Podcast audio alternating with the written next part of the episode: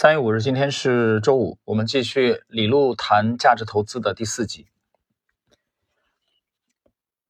下面一个问题：什么样的人适合做价值投资？价值投资人是不是有一些共通的、特殊的品性？沃伦和查理一直说，决定一个价值投资人能否成功的因素不是他的智商或者经历，最主要的是他的品性啊，就是 temperament。品性是什么呢？下面我来谈谈自己的理解。以我个人这么多年的经验，我也觉得有一些人不太适合做价值投资，有些人则天生更适合。第一点，他要比较独立，看重自己内心的判断尺度，而不太倚重别人的尺度。比如说，有些人的幸福感需要建立在他人的评价上，自己买的包如果得不到他人的赞美，就失去了意义。另外一些人就不一样，自己的包只要自己喜欢，每天看着都高兴。独立的人往往不受别人评价的影响，这是一种天生的性格。而独立这个品性对投资人特别重要，因为投资人每时每刻都面临着各种各样的诱惑，而且还因为比较产生嫉妒情绪啊，就是相互比较啊。这里边说两句吧，他后面那几点我还没读的时候呢，其实只读了这一点，我觉得至少这一点。啊，可能还具备。我就举个例子啊，呃，我们现在就是你平时在生活中你会看到很多人很高调啊，呃，喜欢炫啊，这个这个豪宅啊，豪车。那么，那么尤其是这一直都没有啊享受过生活的人，都一直都都比较苦。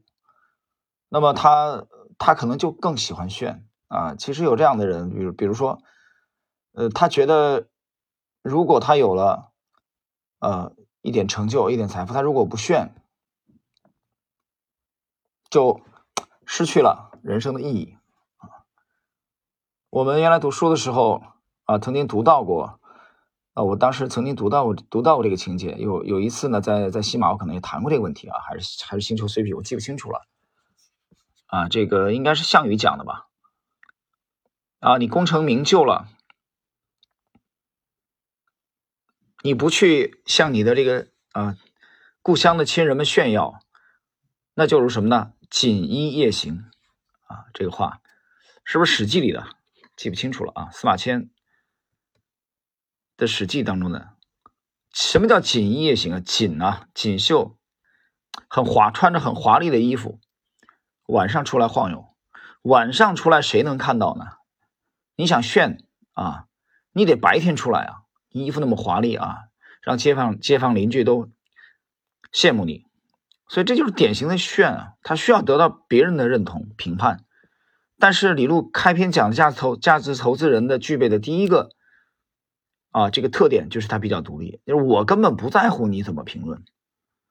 我不是活在你们的评论当中的，我不是依照你们的评论来生活的，所以这这个独立啊，我觉得其实跟跟生活也是密切相关的啊。你平时在生活中就是相对比较低调，不喜欢受别人影响啊，别人的评评判对你来说根本无所谓。好，这是第一点。第二点，这个人确实能够做到相对比较客观，受情绪的影响相对来说比较小。当然，每个人都是感情动物，不能完全摆脱感情的影响。但是，确实有些人能够把追求客观理性作为价值观念、道德观念来实践。这样的人就比较适合做价值投资。投资实际上是客观的分析各种各样的问题，还要去判断很长时间以后的事情。这件事情本身是很困难的。如果我们不是从公司资产负债表的角度来看，而是对公谈公司的盈利能力，那么竞争是最重要的。收益好的公司一定会吸引大批竞争者，竞争者会抢夺市场和利润，所以预测一个当前成功的公司在十年后能否保持高利润是很难的。即便公司的管理者也不见得能说得清，往往更是当局者迷。所以你必须要保持一个非常客观理性的态度，能够不断的去学习，这极其重要。下面一个品性也比较特殊啊。这个人既要极度的耐心，又要非常的果决，这是一个矛盾体。没有机会的时候，他可以很多很多年不出手；而一旦机会降临，就一下子变得非常果决，可以毫不犹豫的下重注。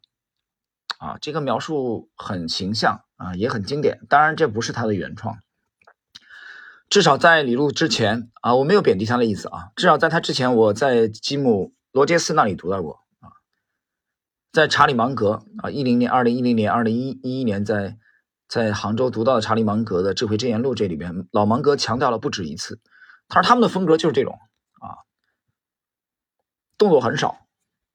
大量的思考、等待、阅读，主要就干这三个事儿。真正出手交易的非常少，但是一旦重大的机会来临，他会毫不犹豫的啊，哪怕几乎是甚至可以是压上自己的全部身价。所以李路讲啊，这是一个矛盾啊。在这个知识星球半红专栏，我曾经也写过一个随笔，当时其实是研究那个韩国第一高手啊，当年的围棋高手，一九七五年的。呃，李昌镐研究他棋风的时候发现的这个特点，其实就是静如处子，动如脱兔啊，大量的时间不交易、不动的，不动两种情况，第一个你持仓嘛，嗯，那你的目标还没到，对吧？所以你不动啊，没表面的其他人看起来这个人很无聊的，我没事可做，很闲，是个闲人，实际上 他有他的节奏。但一旦重大机会来临的时候，那真正做交易的时候，所以巴菲特讲什么啊？一生的准备，五分钟的交易。真正做交易就几分钟吗？那还那还很难吗？但是散户呢？散户不是，散户是每天都在交易，几乎每天都在买卖。你想一想，这里边差了多少？境界差了多少？忙碌的程度啊，人的幸福感差了多少？最终归结到一点。收益率差了多少？所以云泥之判。我们继续。我跟芒格先生做投资合伙人十六七年了，我们每个礼拜至少共进一次晚餐。我对他了解蛮多。我这里可以讲一个他投资的故事。芒格订阅《巴伦周刊》啊，在美国很有名啊，这是《华尔街日报》的一个跟股票市场有关的周刊。这个杂志他看了将近四五十年，当然主要目的是去发现投资机会。那么在整个四五十年当中，他发现了多少个机会呢？一个。就只有一个，而且这个机会是在看了三十多年以后才发现的。那之后十年再也没发现第二个机会，但是这不影响他持续阅读。我知道他依然每期都看，他有极度的耐心，可以什么都不做。可是他真的发现这个机会的时候，他就敢于全部的下重注，而这个投资给他赚了很多。这是一个优秀的投资人的必备的品性。你要有极度的耐心，机会没来的时候，你就只是认真学习；但是机会到来的时候，又有强烈的果决心和行动能力，嗯，这一点啊，我非常的认同，因为我觉得其实不单是价值投资啊，他这个谈的已经不是不单是价值投资人必备的品性了，他谈的是一个优秀的职业啊投资人必备的品性了。就这里边已经不区分，我觉得趋势投资和价值投资，虽然他这里是讲价值投，我觉得做趋势投资也是这样。就当你体系成熟固定的时候，你模型固定的时候，你只按这个模型来交易的时候。没有出现吻合你体系的标的的时候，你就是袖手旁观，无所事事。你就是潜伏在非洲草原上啊，已经潜伏了一周的那只猎豹，就在等更大的猎物出现。这个更大的猎物就是吻合你体系的标的，可能是股票，可能是债券，可能是外汇，也可能是像大宗商品啊。所以，所以今天这个内容其实很精彩的啊。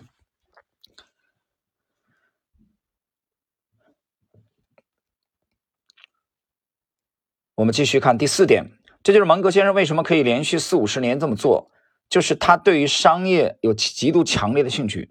沃伦和查理总是讲这个呃 money sense，商业头脑，商业头脑就是对生意的强烈兴趣，而且天生的喜欢琢磨这个生意怎么赚的钱，为什么赚钱，将来竞争的状态是什么样的，将来还能不能赚钱，这些人总是想彻底明白这些问题，这个兴趣实际上是他最主要的动力。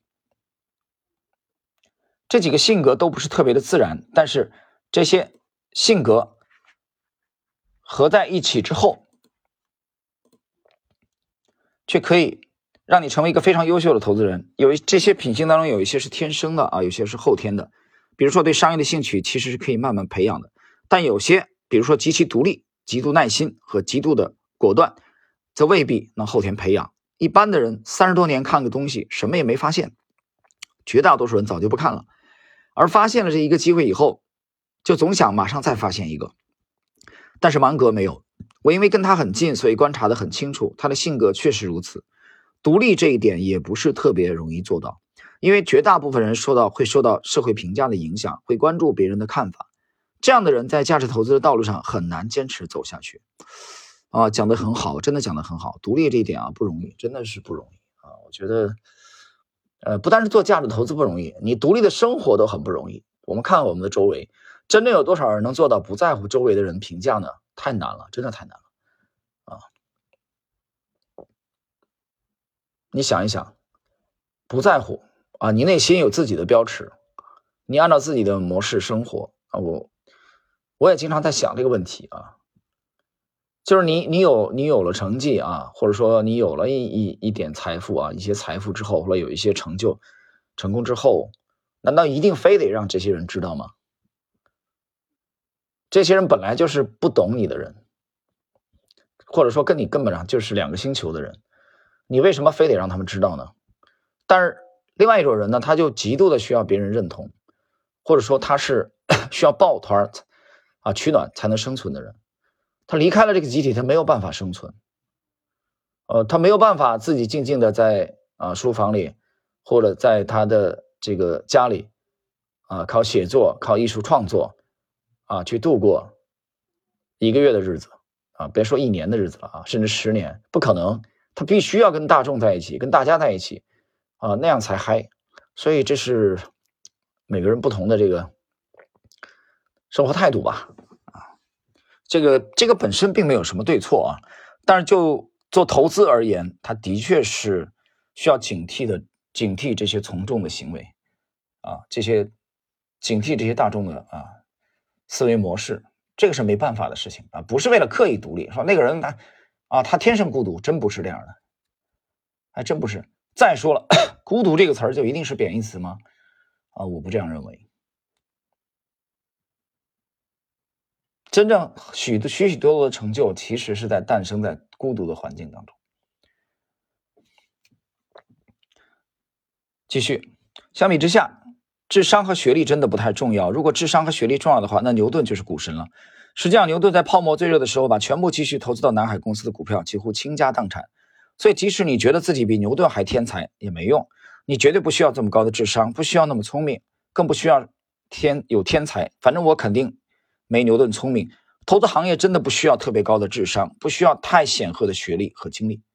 啊，这个我认同啊，不需要太显赫的。其实很多很显赫的学历。和经历的啊，投资做的并不怎么样。我看过太多聪明的、高学历、经历丰富的投资人，结果却很不成功，动不动就被投机吸引过去了。当然，他可以说自己是用基本面分析方法加上对市场的了解，反正说起来一套套。人越聪明，就越说天花乱坠，结果就越糟糕。你不需要科班出身，也不需要念 MBA，但是你要对商业有强烈的兴趣。如果你本身对商业没有强烈的兴趣，就算上了 MBA，也一定。啊，也不一定能培养出来。我有个投资，